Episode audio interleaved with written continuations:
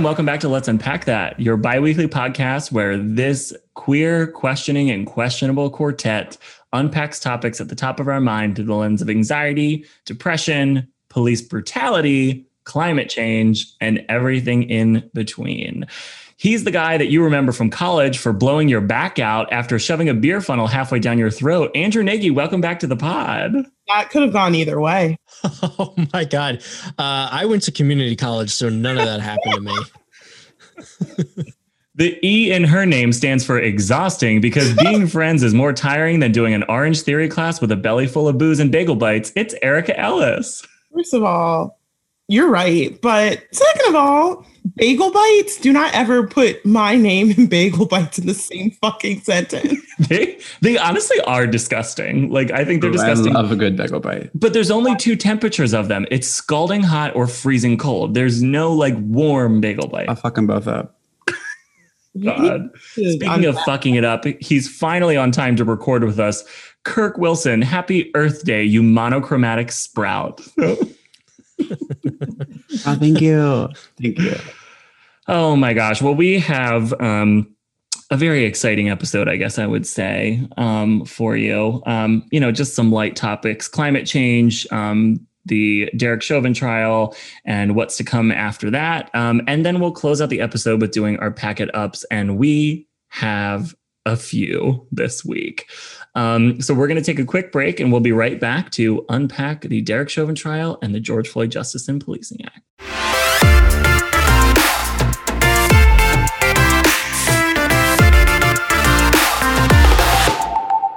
All right, welcome back. On Tuesday, after 10 months of organizing, protesting, rioting, an election, 400,000 COVID deaths, Officer Derek Chauvin was convicted on all three charges, including murder and manslaughter of George Perry Floyd. Um, I think first, claps are in order.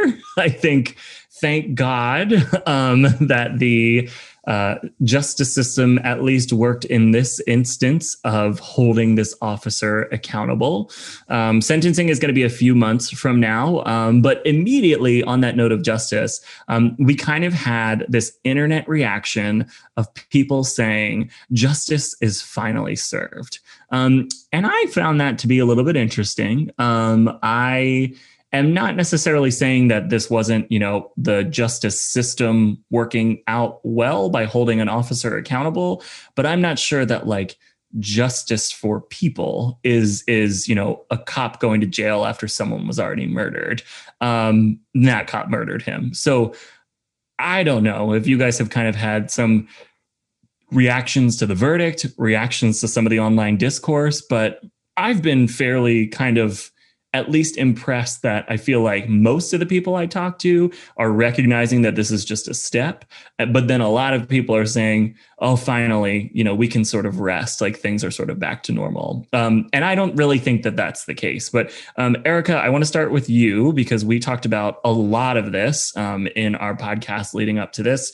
Um, the four of us have obviously talked as friends too um, outside of this podcast we've had a lot of thoughts and a lot of reactions. Um, and I know that everybody who loves listening to this podcast for you is curious for your thoughts. You mean all of our listeners? her, her, response is just a cab. oh gosh. But no, I think this is one of those things where it was either like I think the bigger concern for a lot of people was that there'd be a complete lack of justice and like it, it, everything would just get turned on its head because to me like my reaction was obviously like great that's awesome.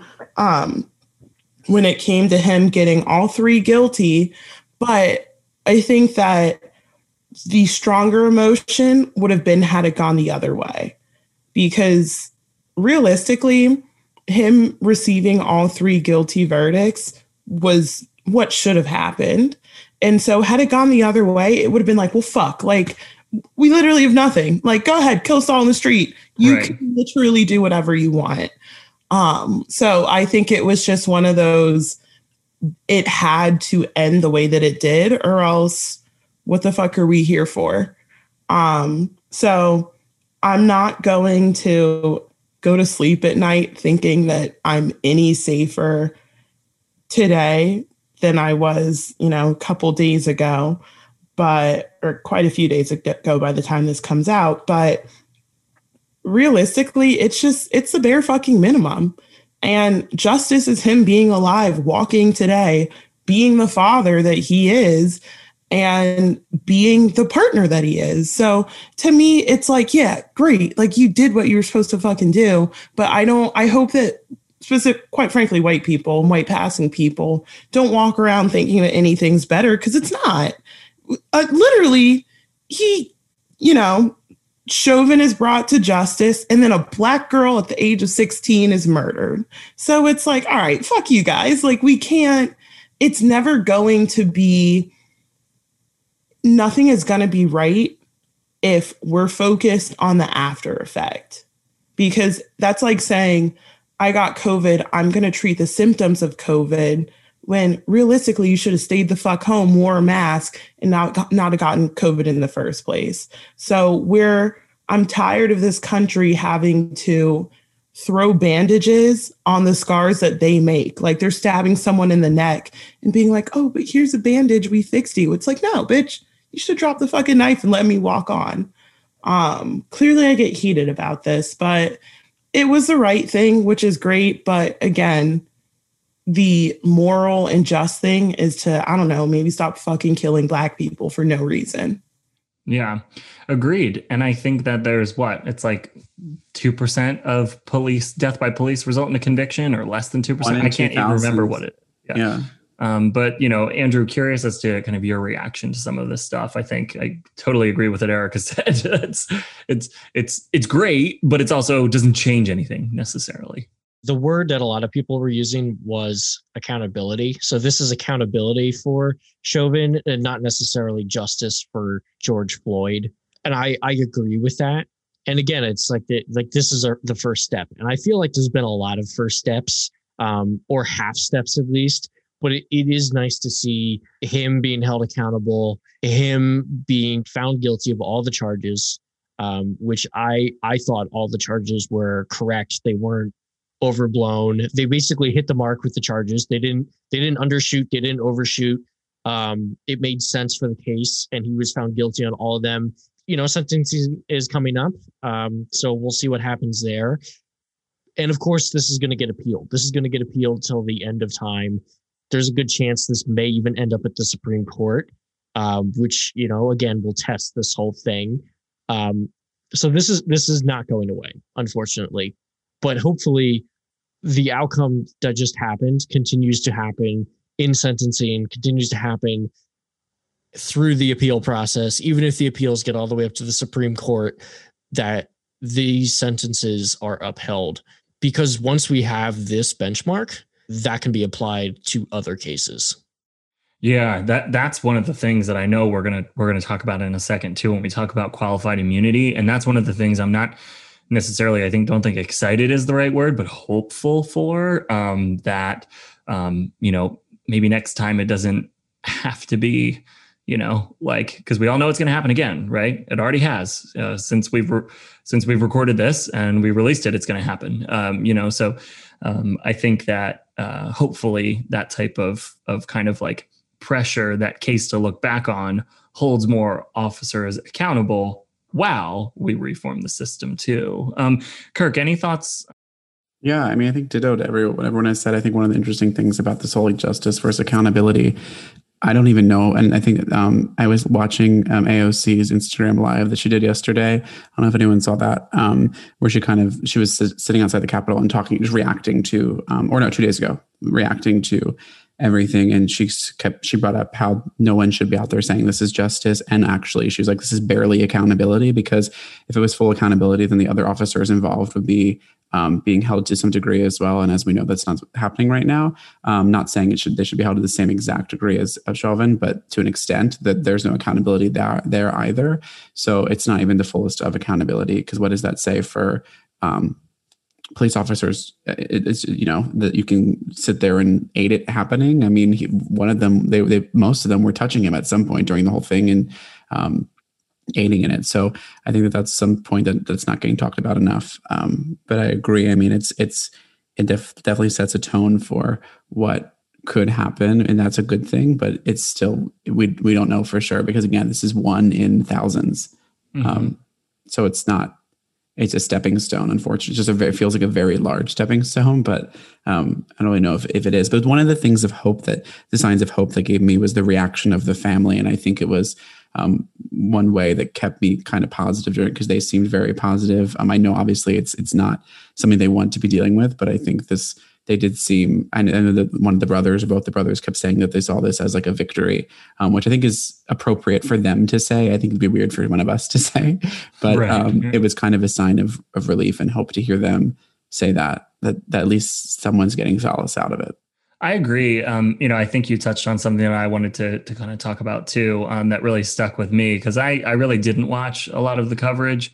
Maybe that was my privilege. Um, you know, maybe it was just work. Maybe it was, you know, like I wanted to distance myself from it, assuming that the outcome wouldn't be bad. Like, I don't know. Um, but, you know, that last day, just sort of like looking at George Floyd's family, hearing them on the phone with President Biden, um, you know, and really like hearing them be like, all right, Joe, like, what are we going to do next? And he's like, we got to pass that George Floyd Justice and Policing Act. And, you know, he talked about like bringing them to the White House or something like that, or always making time for them. And, um, you know, it, it, you can tell that it was sort of sincere. Like Kamala Harris was in the room as well. Like Jill was in the room as well. Um, Dr. Biden, I should say, was in the room as well.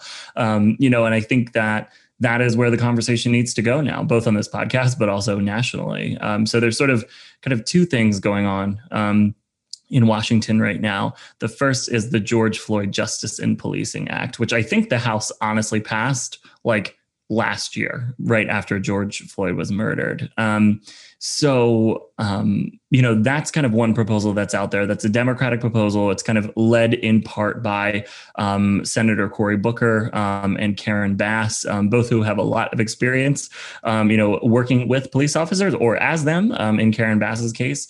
you know, so they are talking a lot about what their proposal will call for holding officers accountable, banning chokeholds, you know, banning some of the restraints like the the that we saw, the no knock warrants, you know, in the case of Breonna Taylor. There's a lot, you know, in that act, um, and one of the pieces in the act is ending qualified immunity, which essentially protects officers.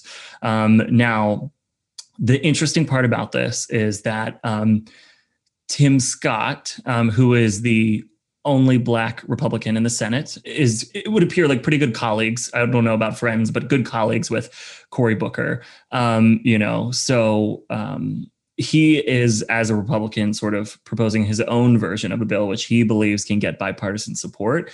And it sounds like it's similar to the George Floyd Justice and Policing Act, but it doesn't have that provision of ending qualified immunity.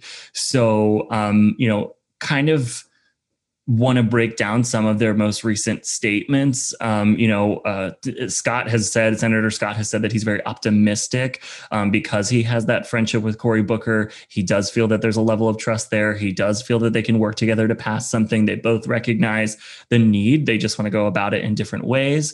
Um, and, you know, Karen Bass, who's uh, the representative from California and the lead House negotiator, said there's a lot of room for discussion around qualified immunity. Qualified immunity must be addressed. We have to figure out out ways to hold police officers accountable. Um, you know, Scott's proposal is a little bit more on holding the police department accountable rather than the individual police officer. And I don't think, you know, I, I mean, I think we'll get into it, but I just kind of want to lay that out there of what sort of the difference is where democrats are looking at prosecuting the individual police officers reforming the qualified immunity system. The, the republicans are leaning a little bit more towards prosecuting the police departments um, you know making sure they're in, implementing training incentivizing that training all things that are contained within the george floyd justice and policing act but it's not about ending qualified immunity so erica i know you know a little bit more about this than i do um, again the phrase like qualified immunity is just something i feel like people could hear and sort of tune out. So I'm I'm curious, kind of your thoughts and kind of perspectives either on these sort of measures or just sort of the measure of qualified immunity. Yeah. So just to give the listeners TM a little background, um, the way that like the whole point of qualified immunity is basically to say if I'm a government official acting in good faith, you cannot sue me, which makes sense, right? Like we would all love to sue Ted Cruz. I'm sure Ted Cruz's constituents want to sue him. His fucking children probably want to sue him. His wife. But any his mailman, like whoever the fuck, they're all sick of Ted Cruz. But the thing is, obviously, when you're in that position, you're more, it exposes you, right? Because again, I could not like him and find a reason to sue him. So qualified immunity essentially was in, created to protect government officials or, or public agents, I should say, um, from these lawsuits. And basically, it was the only way that they could be taken to court is if it's an infringement on someone's constitutional right. We get that. This sounds great, but where it's a problem is the fact that there has to be something that has previously happened that oh my cat just came in like ooh we talking shit. Yeah we are sandra.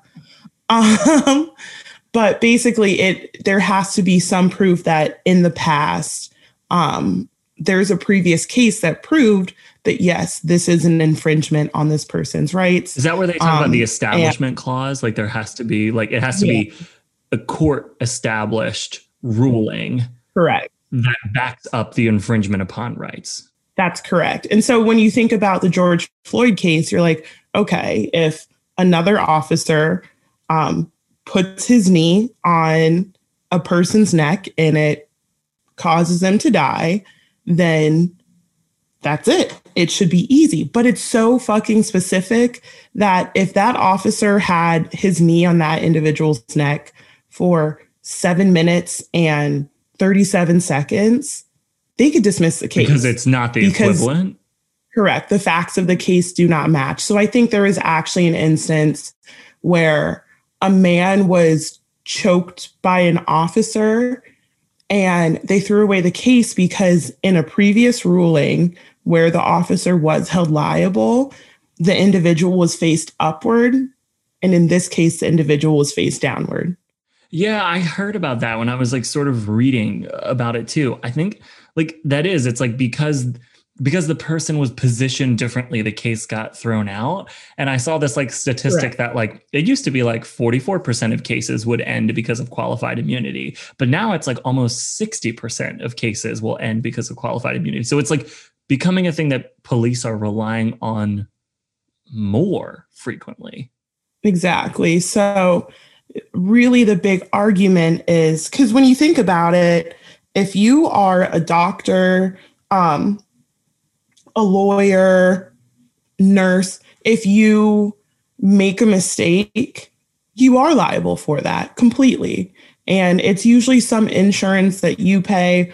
In some cases, it could be your own personal finances that cover you for that. But for officers, that's not the case. The individual's not liable um, and I think that the big criticism was okay, so then we're going to have a whole bunch of these lawsuits that come out of nowhere where if I get pulled over and there's a scratch on my car, I'm going to sue the officer, which is incredibly unrealistic, right? When you think about the people that officers usually go after, a lot of them don't have the access to just call up a lawyer really quick. I'm sure the Brads, Chads, and Tads surely can, but they also get escorted, you know, with their still holding their beer in the cop car. So that's kind of the big complaint. And then the other thing is that, um, you know, officers, they make decent money, but they're not millionaires, billionaires. And so they're, they themselves are financially liable for everything involving the, the case, which isn't true. It's usually the municipality um, the union or like a, I think they can have some, I think there's like some separate type of insurance that they can receive. But essentially, the officer themselves almost never pays for it. It's usually the taxpayer who pays for it. So, from a tax perspective, it's a fucking nightmare because imagine you work your ass off, you're paying taxes to the city of Philadelphia, an officer shoots you kills you. The same tax money that you paid out of your wallet that if you had it, you probably would have been in a better financial situation is quite literally playing a role in paying for that officer's legal fees. Um, and it's just, it's one of those things where I do think that people who are supporters of qualified immunity will always have a good argument because they have that what if Mhm. argument Mhm. Where like what if you have this one person who's coming out of line? And realistically that's not the case. If officers don't kill people we don't have to take them to court. I've gotten a traffic ticket and the officer was really kind. He said do you know why you got a ticket? I truly didn't. I didn't know how license or how vehicle registration worked in the state of pennsylvania. And i got my ticket. He, he gave me my ticket. I went home. I paid the ticket I showed up on my court date. My man didn't show up. I got my money back. Everything was good. At no point was I thinking this officer did something wrong. And that officer acted in good faith. He was quite literally doing his job to the T. And that was it. Mhm. So I think personally, to me, it holds officers accountable, right? Yeah. And They're not excessive force. Like, and there's this like bogus argument from the Republican side that the reason we need qualified immunity is that like it's going to clog up the justice system. It's going to, you know, take away the officer's valuable time and it's going to, you know, get them involved in these long drawn out cases. I'm like, we still have the police are like the the largest there's 18,000 police departments in our country. Like we have like it's like the largest one of the largest military forces on earth when you look at the United States police. And you know, uh, I, I think there's a lot of other things we can worry about rather than like a couple people's like a few hours of time. You know, I, I think there has to be real reform here. It sounds like it's kind of a weak argument. Um, but Andrew or Kirk, I'm not sure if, if you guys kind of have any final thoughts on this topic before we sort of move on, um, you know, to the to the climate change discussion. But would love to hear from you guys if you have anything else to add. I was just going to say Erica should be a teacher because that was you, you spoke very well and taught very well during that. I think you know you should get some kudos. bitch, I'm taking these hosts to school every day. Okay, that's not what I meant. Never mind. I take my compliment back. I'd like to redact my statement. Well, Andrew, you're the most pro police person on the podcast, so I'm sure you have nothing else to add here. So, um, you know, why don't you talk about climate change? You don't believe in that either. So, Right. That's true. It's I'm it's a complete it's a complete myth. this stems from a headline, um, and the headline is from the New York Times. It's Biden wants to slash emissions. Success would mean a very different America. that's the point, New York Times. Yep. That's the point. Yep.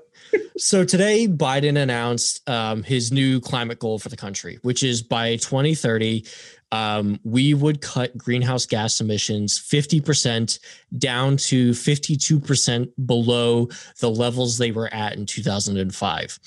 2005 is significant because that's around when fossil fuel emissions peaked in America. So experts say that even that may not be enough, of course. Um, many experts believe that the world will need to reach net zero emissions by around mid century, so right around 2050, in order to fully avoid the potential catastrophic effects of climate change. Um, and that's, of course, melting polar caps, rising sea levels, uh, crop destruction, the whole nine yards. So if we hit this goal, we are going to have to make radical changes to how we live in this country and really around the world but we're specifically talking about America right now. So, for instance, by the end of the decade, more than half of new cars sold will need to be EVs.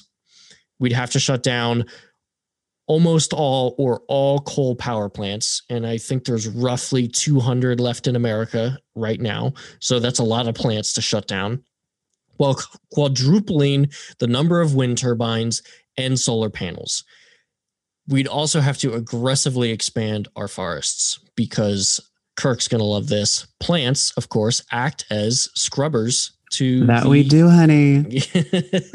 Suck, sucking up all that dirt. Um, Is that the only thing she's sucking tonight? Okay, but I am sure, Andrew. I don't know if it, I, I, I, you can get. I mean, you might get to it, but I'm sure it's not just like, and that's it. It's like Mm-mm. we want to get. We need to get rid of 200 plant um coal plants. Is What you said? Coal. yes. Like that's a thing. coal, coal plants. Like oh my god. Coal plants. Oh my God. I imagine that Kirk's idea of a coal plant is someone takes a piece of coal, puts it in dirt, sprinkles water on it. like I don't know what they're doing. There's a there, coal but tree. It's a The coal point is that I'm sure there's plans to make the people that have jobs there to have other jobs doing these things we're talking about. well, right. Well, yeah. But, And but God and- forbid. and that's the uphill battle we're going to face. Um, and those were just some of the things we're going to have to Oh, yeah. change. Um, so it's going to require extensive federal policy, and it's going to be met with severe resistance. Of course, we we just we just know it's going to. And that resistance, honestly, is going to come from both sides of the aisle because mega corporations, who are the biggest polluters, including the fossil fuel industry, obviously, often give equally to Democrats and Republicans. Right. Um, there's data out there that they basically give to whoever they feel has the highest chance of winning that election cycle. So they're kind of agnostic in who they give to because they just want to put money into the winner's pocket. Even if these policies do get passed, um, they will have to be designed and implemented with a lot of care to not cause exactly what Kirk was talking about. So, you know, we can't just put these policies into play and say, okay, we're going to somehow force American car manufacturers, or really all car, car manufacturers, to manufacture 50% of their product as electric vehicles. And we can't just say we're going to shut down 200 coal plants. There has to be plans in place to take care of those jobs and those people um, to not cause economic harm, to not cause energy prices to skyrocket, because all of these negatives that Republicans do talk about, it is a legitimate concern, but they're doing it in bad faith. But these are legitimate concerns. If they're not properly addressed, they will, like so many other things, disproportionately harm poor Americans and also Americans of color. Right. And and that's what I think is not just that that's like frustrating because it, it is very hard to effectively talk about this challenge because it has global impacts and it has impacts on already disadvantaged communities, already poorly funded communities. Um, you know, that goes for people of, of all races. You know, it's the Midwest farmer and then the people who live in the city, you know, who have literally no trees around them. Um, so it is sort of this like kind of conundrum that I feel personally. I always sort of like tune out. I'm like, yes, I'm for climate any any climate change plan legislation, like let's go. But like today there were a group of activists and protesters who like filled up wheelbarrows full of cow poop and then dumped it like on the White House lawn because like they're saying that Biden's climate plan like doesn't go far enough. And I'm like, okay, well like I understand that, right? Like I understand the desire to have bold action that can meet this problem. I also understand though that like something that really rallies up Republicans and like gets them going is like talking about fracking and talking about coal and talking about like hardworking Americans that like really as a population they don't exist as much as they did anymore. They're not as big of a community because the world has just sort of moved around them. I find myself like struggling to even talk about this because there are so many nuances in this conversation and I feel like I even just saw like today swiss reinsurance you know released like an estimate of the like cataclysmic like 23 trillion dollar hit that the global economy will take if we don't meet this by 2050 so it's like how like how are we supposed to like address this? Like how are we supposed to act on it? And how are we supposed to like talk about this issue with other people is something i'm really struggling with other than like can we stop fucking killing the earth? Like that's just all like well, that's all i know how to say you know? Um I, I don't know you know i don't know if anybody has a reaction to that or, or andrew to, to throw it back to you either so So it's interesting because a lot of my family is, I don't want to say anti climate change. I would say they they don't take a stance, but because my family originates from down south, where like in Baton Rouge, there's an oil refinery every few miles. Um, and that's where they worked. I think both of my parents have worked in oil refineries. I have a lot of cousins who are successful and living happy lives because they make good money working at those oil refineries. And so I think that there are whole towns in Louisiana where that oil refinery is what people's whole lives are around. They're towns that exist because of oil refineries and you know the people needed places to live. So it is hard because you know maybe it's not feasible to have it's probably it's certainly not feasible to have a wind turbine in the middle of Louisiana, hurricane central with its flat ass self. So it's there's so many difficult aspects of it and I think that we are the coastal elite where, you know, we're not in a terrible place like Iowa where we don't think about those things because to us it's like yes like let's save the no shade to our iowa listeners no sh- oh my god actually we do have an iowa listener whom i love but um anyway i also think though this is like the one thing that um, not one thing because Democrats are terrible with messaging just about everything. The messaging around this is absolutely horrible. It's horrible. It is the word. No one has ever gotten it down. Like there's not one Democrat that has ever gotten. I think this, the, it's just climate change. What Paul, basically what you said, everyone goes into it kicking and screaming, don't kill the earth. But then these people don't like, this is the, and, and it goes, it kind of is like how Trump kind of got the people that he got was because he's like, I don't care about that because it's, it's going to remove your jobs. And we, I don't want to remove your jobs. So there, so we don't like right. Boom, livelihood. Like he did it. Versus, his messaging was very simple and easy and, and, made sense to them. And I don't. Yeah, blame. you're right. And screaming, in my opinion, um, putting know, out songs and celebrities like that, the whole thing doesn't help this situation. Yeah, right. Like liberals don't come for me, but like just yelling like climate justice is racial justice is not bringing anybody onto your side. Not because what you're saying is not true; it is true, but when you put that sort of message out there and you simplify that message a little bit, I don't think that maybe you're getting the people that you want on board. Although I am in 100% agreement with you that that is the morally right thing to do, I don't know that talking about climate as a racial issue resonates with the majority of American voters who are maybe not on social media. Totally, you know, spewing out my ass here of the people that I grew up around. But I think when you connect it back to Kirk, what you were saying at the beginning is that yes, some of these jobs are going to have to go away because they're polluting our environment yeah. and they're making the earth rise and they're making the like weather events be more drastic. And and yes, I understand that this is your job, but what we're going to do is we're going to invest in electric vehicles. We're going to uh, uh, invest in clean energy, invest in in clean air.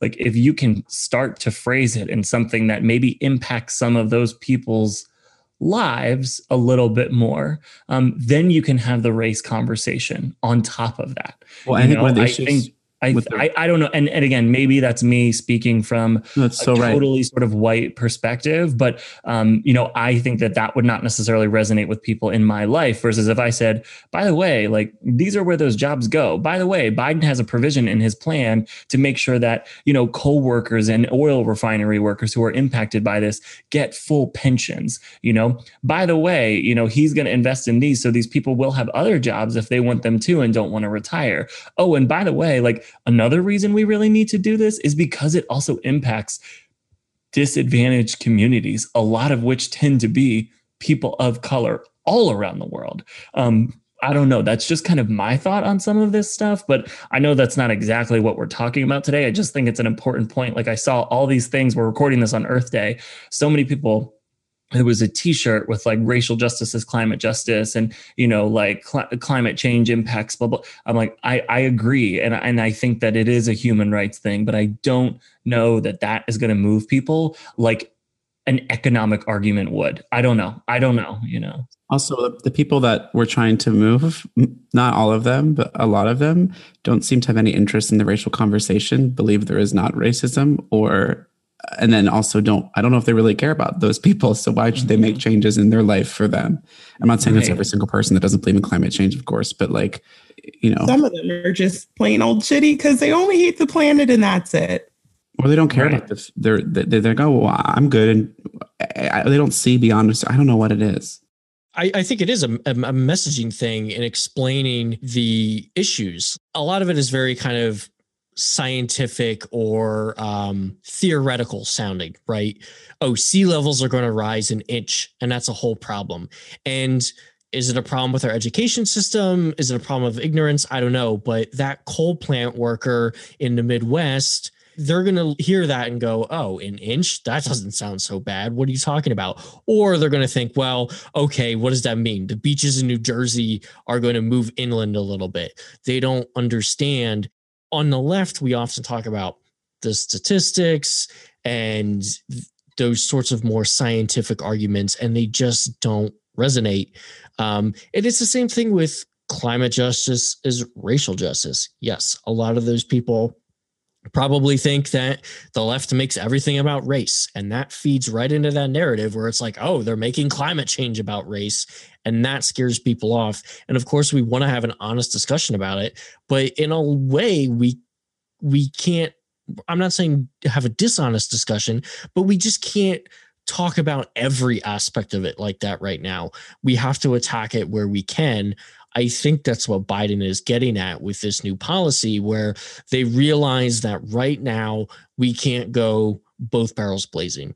We kind of have to go in at 60%, 70%, do what we can, because if we went down the path that experts say we have to go down, it is it's a really tough pill to swallow. I mean, this country basically has ADD on every single issue, and this is one of them where we have procrastinated for decades on climate change, and now we're at a point where we are at the deadline, basically, and this is it. We have to act now in some form or fashion, and if we're not acting enough it might not be enough, but anything is better than nothing.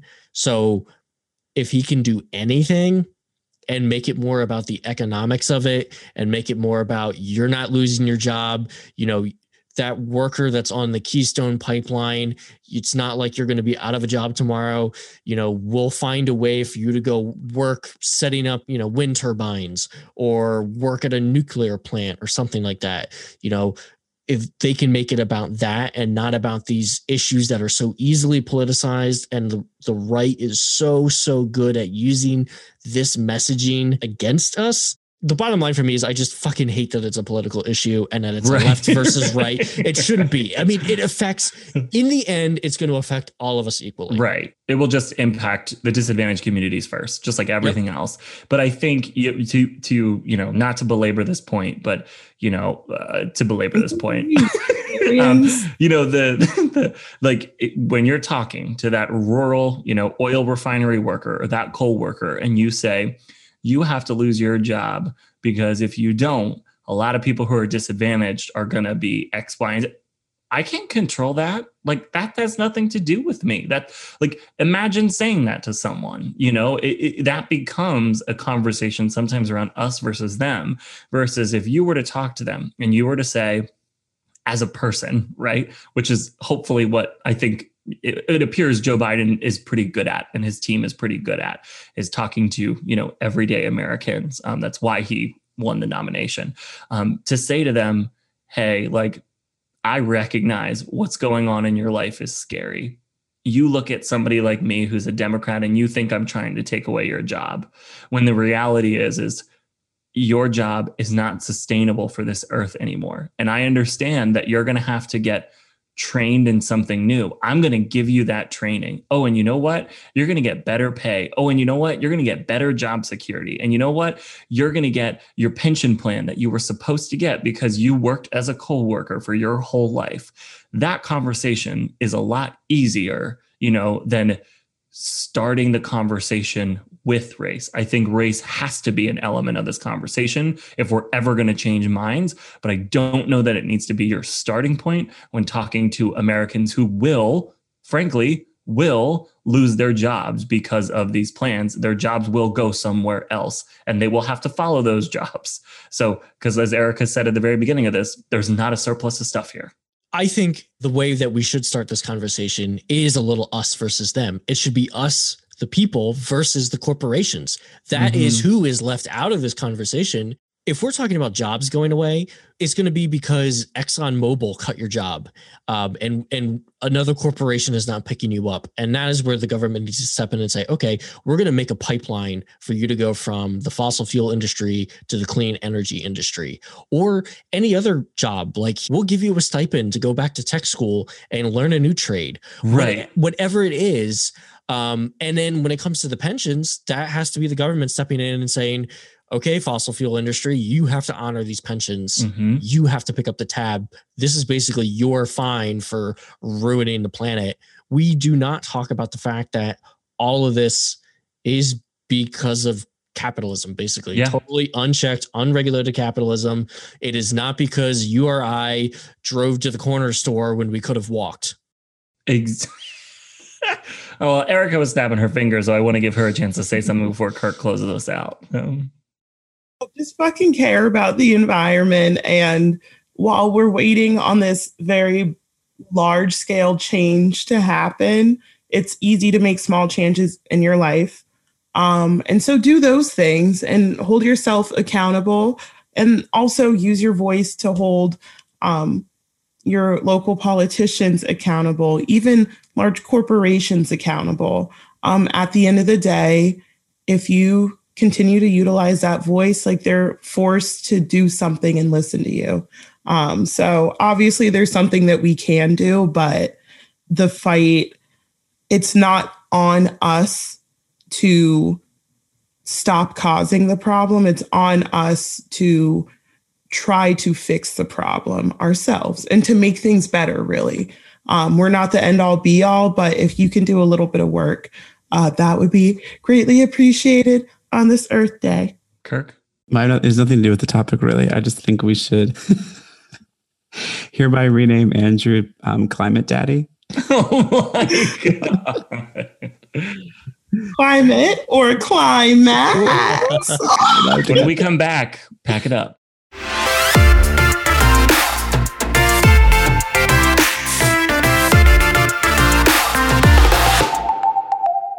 All right, and we are back with our final segment of the episode and our favorite segment of the episode. It is Pack It Up, where we tell a politician, person, or organization to exit stage left immediately, grab their carry on luggage from the overhead compartment, and slide down that emergency slide. I don't know what I'm saying. Kirk, who are you packing up this week? All right. So this past week, we could, literally, there's so many things to pack up, like uh, like relevant things, right? There was the Demi Lovato, or is it the Froyo, or is it? Um, there's just literally so much to pack up. But I'm going to pick something that's a little more like evergreen, and I believe, as Paul just got up and left, he's not interested in my pack it up. Um, I would like to pack up specifically the PPA, but parking authorities all over the country, not just the Philadelphia, but Let's go. honestly, those in. Philadelphia, especially Erica, will know how terrible the Philadelphia parking authority is. Erica is getting ready. But just, I want everyone to relate. I'm sure they all hate your local parking authorities. Okay, this this this is what we're packing up. I just went and grabbed a beer, and I come back and we're talking about the Philadelphia Parking Authority. Yes, I wanted to keep mine evergreen, and I think this is an evergreen one. Um, okay, Oh. Erica, do you want to take it? Listen to her. Do you want to know why the Philadelphia Parking Authority is literally a criminal organization? Let me paint you a scene. I'm at my friend's house and she lives in a complex. And like it's kind of a thing where you can park in the fire lane, which yes is dangerous, but whatever.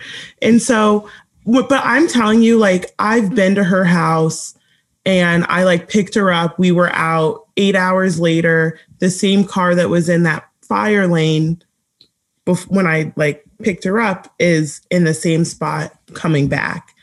Clearly have not moved. So it's not a big deal. But regardless, I get towed and I pay the tow fee. Like I literally gave the man $200 cash. And then um, he hands me a parking ticket. And I said, Excuse me?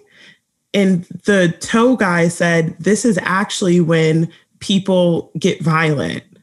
And I said, Yeah, because I just gave you $200 and then I get a PPA ticket. And I thought that he worked directly with the PPA because he had this little affiliated symbol. the PPA literally forces tow trucks Yeah. to pay to tow, and then they also get a cut of money. And I'm like, yo, that's some Yeah. mafioso shit. Like, they're not. It should. It's it's It is. Listen, unconstitutional. I want to know first off how they know when I parked in a two-hour parking spot. How do they know when I got there and when I, you know, they do check. yeah, but like in theory, they don't really know exactly what time I got there. And uh, one time, my car was towed when I went to in college in, in a temple. My car was towed from my street to another street because they were like filming a movie or something, and they had to, tow. what? A courtesy tow. Yeah, so courtesy tow. They towed it to another street. Didn't tell me. And then I couldn't find my car. They towed it and they had it facing the wrong direction on a one way, and I had seven tickets. So you towed me, put it in the wrong direction, and then came back seven different times to give me tickets. I just think it's something we need to do away with. I think it's so archaic and barbaric to have parking authorities in any any country or any city or any town in this country. Did you pay all seven tickets? I know I fought them and I fucking won, Oh. just like I won the speeding ticket the other week, you know. But anyway, I think that we need to pack up our local parking parking authorities. And I honestly, I don't job shame. I think job shaming is absolutely disgusting, but I will job shame you if you work for the parking authority. Ugh. Jesus Christ. Paul is looking at both of you like Erica and I fucking literally are starting to abolish the PPA. I don't care what anyone else say Yeah. about it. you fucking Here's my thought move to the fucking suburbs. So, no. No, They don't have platanos in the suburbs. Like, I'm sure y'all can relate. So let's join our petition to abolish the PPA. oh my God, we should start one, a change.org. Set, we'll set that up. okay, Andrew, what are you packing up this week? Well, mine goes along with my headline. There are a lot of corporate climate culprits, but I want to specifically focus on plastic polluters. So Coca Cola, Pepsi, and Nestle can pack it the fuck up. All three of these companies have sustainability pages on their website. Um, they post about Earth Day. Interestingly enough, Coca-Cola, I checked their their social media. They did not post about Earth Day. I found that kind of interesting. But They don't want the hate. They don't I want know, the hate. I know, No, I know, because no. they're the number one. Actually, Pepsi did on their main like Pepsi company page, but not on some of their others. And then Nestle made like a big fucking deal about how much they care about the earth, which is just a huge joke. So Coke has been the number one plastic polluter in the world for a while. More so than Pepsi and Nestle combined, actually. Um, they pollute so so much. You know that gigantic trash pile that floats around in the Pacific Ocean? They might as well slap a fucking Coke label on that thing. Good brand. You know what's fucked up? You know what's fucked up? You know what's fucked up? Uh, I'm gonna say it. Uh, What's fucked up? You know, what's fucked up. they they in their Christmas commercials, Coca-Cola has the polar bears. Yep. The Yep. the animals that are most Oh. impacted by Yep. climate. We're probably not the first people to talk about No. this, I but hope I hope we are. it's the first time it's crossed my brain. Is this like a is it like a ritual? You know, around Christmas, it's like they're celebratory. They're murdering the polar bears, so they're going to give them like one last memoriam. Like I'm confused. Literally, if if we go any farther down the climate change road, like the only way we're gonna know about polar bears is from those fucking commercials that play before Guys, movies. I just googled Coca-Cola and polar bear, and the first article that comes up it's from this February. It is why did Coca-Cola stop using the polar bear? Is it to be anti-white? all right, all right, no. No. They stopped using it. Yo, yo, no, Now they No. only use black bears. Just like I can't. We're, I can't. I don't know what that was. We're cutting that shit I, out. The black the black bears are being killed too because they're still letting Republicans run around with guns. So Oh. what is this episode is off the fucking rail. I know. I know. I'm in. anyway, we should we should pack up all corporations, and that's actually why like I, I think that I said to you guys today, I was like, and honestly, we should I thought should have thought this too, Andrew. Is if I said if I see any Republicans or conservatives or Trump supporters who I f- happen to still follow, which is just like, why do I even do that? Um, posting about how much they love Earth and posting them at the on the beach in Tulum and they love the Earth. Like you can suck my left nut because you don't give a shit about the Earth. Why is everyone you know always in Tulum? I'm literally going to Tulum for a bachelor party. Oh, That's a whole thing. Uh, But yes, Agree. Pack it up, Coca Cola. Pack it up, Nestle. You know, we're not buying it anymore, and neither are the polar bears because you're killing them. So, um, Erica, what are you packing up this week, or do you want me to go? Because I have mine is Tucker Carlson. Kirk gave me an iconic segue, and I must take it. You motherfuckers who use social media to use social justice issues, to use pandemics and worldwide issues to get some fucking clout can get the can pack it all the fuck up in your stupid little Louis Vuitton Neverfull. Like I am sick of it. I do not care that you went to Tulum. I do not care that you're feeling a little sad today because black people are dying. I don't care. And obviously if you genuinely feel that way that's fine. Don't use a gratuitous selfie to express that.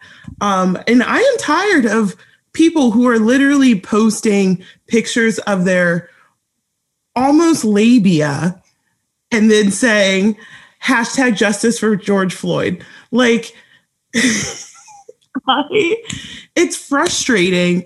And it it creates this culture where real issues that are impacting real lives are it's it's just a device. And i can't there's no reality in it. There's no caring behind it.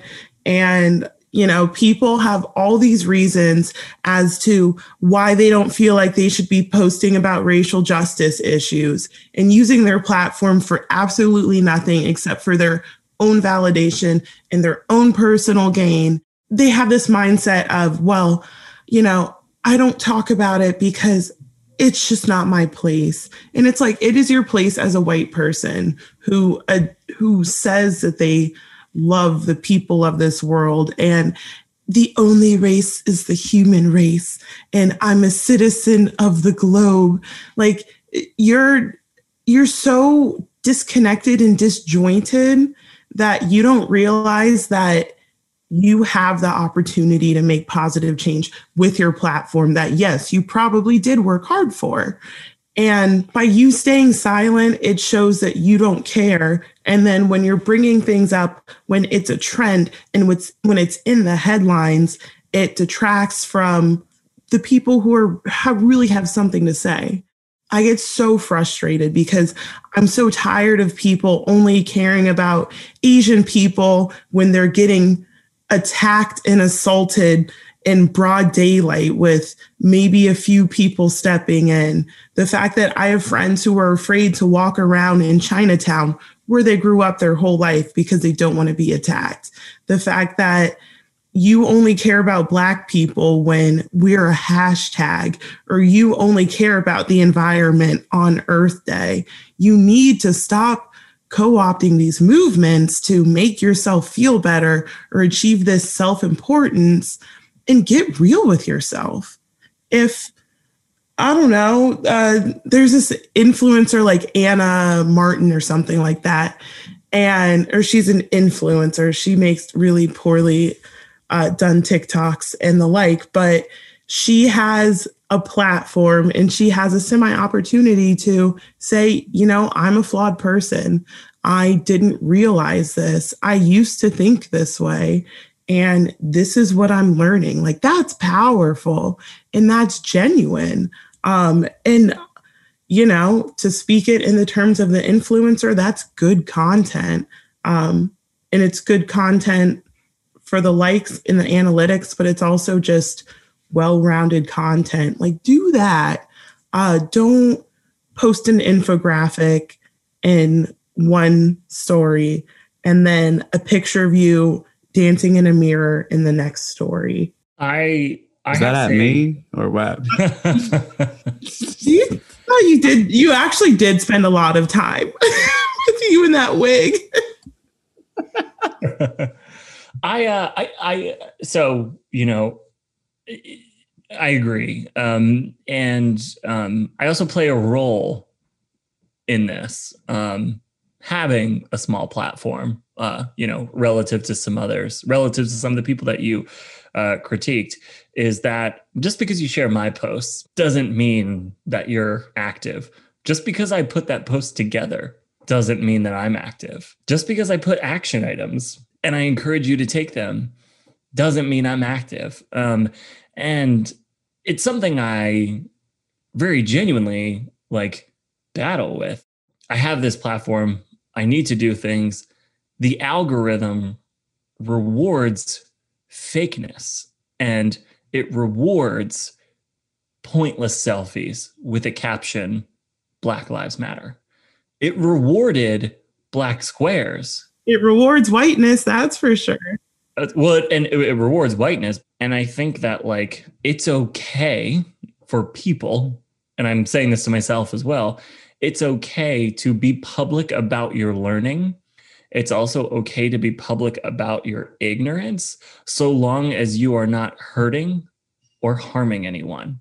Um, of course, I can only speak to that from my perspective. If someone says that they feel hurt or harmed, that means you hurt or harmed them. But, you know, if you can say, I'm not sure I'm an expert on this, or I read this thing today and here was my reaction. Um, I realized I made this connection today between race and climate justice, you know, from something I read your words, your context are more powerful than you sharing an infographic, than you posting a picture or a selfie with a hashtag. If you even give it two or three sentences of context to show where you are in the process and you personalize it, even that goes a little bit further than just sort of being like, racism sucks, hashtag Black Lives Matter. You know, like what are you adding to the conversation? Especially as white person I, I think i'm speaking to i hope that that's clear. Um, but you know i i think it's on us um, and i say us because we have this podcast platform but also i have this instagram platform that we need to be mindful about stuff like that um, because it's easy to fall into performative allyship but it's also easy to stay silent for fear of looking performative. And so I think we're all kind of figuring out the balance, but to Erica's point, fucking do something. like do something real and genuine, you know?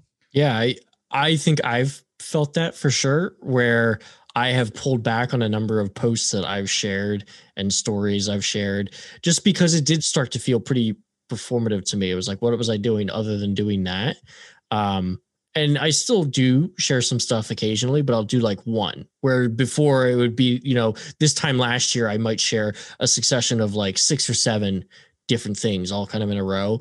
Um, and then I kind of thought like, well, what is that? What is that really helping? And now there's sort of that FOMO thing where it's like, are people going to think different of me if I don't share things? Right. So it kind of gets you on both sides. But I also realize that the majority of people who follow me on Instagram, and I don't have a, a big following at all by any means, are people who think mostly like what I do. So, you know, who am I actually helping? Um, so for me, I'm lucky enough to have a pretty decent job. I, I can give money to causes.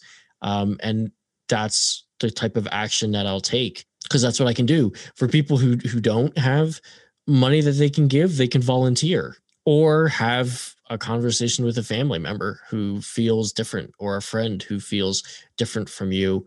Um, even one person, you know, it can make a difference. Agreed. Yep. Well, my pack it up this week is someone who's really never taken an active allyship in their entire life. And I might also get a little hot during this time. Oh, daddy. Because Tucker Carlson yes recently had his 1991 college yearbook exposed. And I don't think you guys heard this story because we would have talked about it in our group chat. So, the Washington Post somehow got a copy of Tucker Carlson's 1991 college yearbook where it had his stupid fucking picture and he was making his stupid fucking face and he looked exactly the same way that he does every single night now on Fox News and it talked about the activities that he was involved in as a student at Trinity College. And this is normal, right? You know, when it, it's your yearbook, you sort of list some of the activities that meant something to you and that, that, you know, you were part of. So two of the organizations were the Christian Fellowship and the Jesse Helms Foundation. The um, Christian Fellowship and the Jesse Helms Foundation are both real organizations and were real on this campus of Trinity College. The Christian Fellowship uh, calls itself a nonprofit, non political foundation that's focused on the principles of the founding fathers, traditional American values, and the causes which the United States Senator Jesse Helms championed throughout his 30 year career. I want to remind everyone that this was in 1991. And in 1991, Jesse Helms, Senator Jesse Helms, was best known for opposing civil rights, abortion access, homosexuality, and funding for AIDS research. And this was an organization that Tucker Carlson, as a 19 year old boy, adult, whatever you want to call him, was part of it gets worse because it's not just the Christian fellowship. You know, I'm I'm not here to attack Christians, although you know I have fundamental beliefs that are very different than yours. Um, the Jesse Helms Foundation, I feel, um, is something in 1991 to be a part of an organization like that when the Reagans were denying treatment to gay men who are dying of AIDS is disgusting. But where it gets even worse is that he also had something on his bio in his yearbook called the Dan White Society. The Dan White Society is not a real thing. The Dan White Society is a reference to Dan White, who was the man who killed Harvey Milk, who was the first openly gay elected official from California in 1978.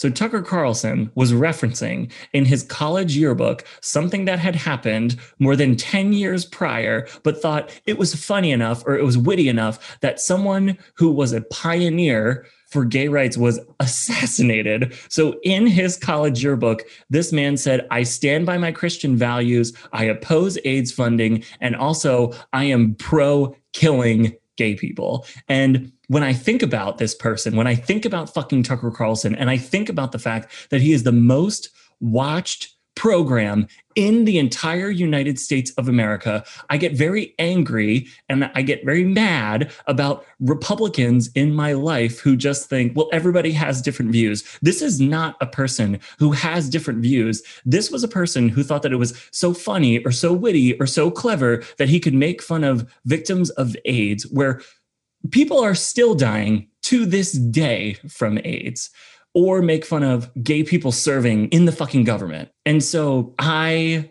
find it just poetic that this came out.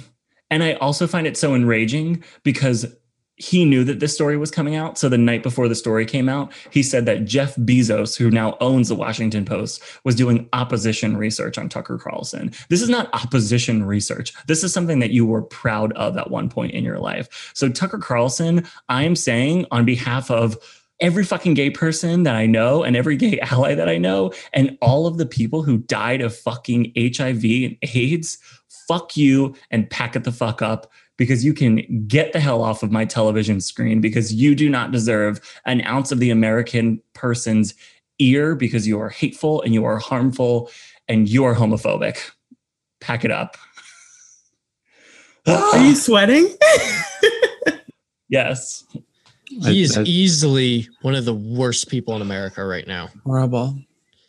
And I yeah. He, I, I actually did hear about this earlier. Um, and he, one of his defenses, and I know other people are going to defend him this way. They're going to be like, "Oh, it's just boys being boys," or he was really, really young. That was decades ago. This is his Twitter. It's cancel yeah, culture. it's it's not. Yeah, it's not a big deal. The difference here. I was born in 1991. Yep. And the difference here is is he's not going to come out and denounce these comments and say that he's changed or anything because this is who he is today. And we can see that because he has not demonstrated in any way shape or form in the 30 years since he put that in his yearbook that he believes anything different from what that signifies. That's the best point andrew. Like that's what i was going to say. Like there's there's of course he had i mean from my knowledge i don't follow him because i have um no interest in following p- things like that. But um, when I do see him pop up, he's he's never been it's it's it's apparent. You know what I mean? There's there's moments where like, okay, that's obviously they've changed. It's they were they were eight years old, and this was a full blown adult. I know he was a young young young adult, but an adult, and he has never made it seem. I mean, everything he stands for. I mean, stand it, it adds up as a 40 year old person, however old he is now, it adds up to exactly what it was then. So it's not one of those like, oh, let's take this with a grain of salt, which I think we should in certain instances. But with this one, it's literally not. This isn't times have changed. This is like exactly. It was mm-hmm. 1991. We can think critically about this. You know, we've criticized the cancel culture on this podcast before. We yeah. all have our opinions about it. This is not that because you can just see like how has he changed? his first thought was not to come out and, and head it off by saying, look, I I do not feel this way anymore.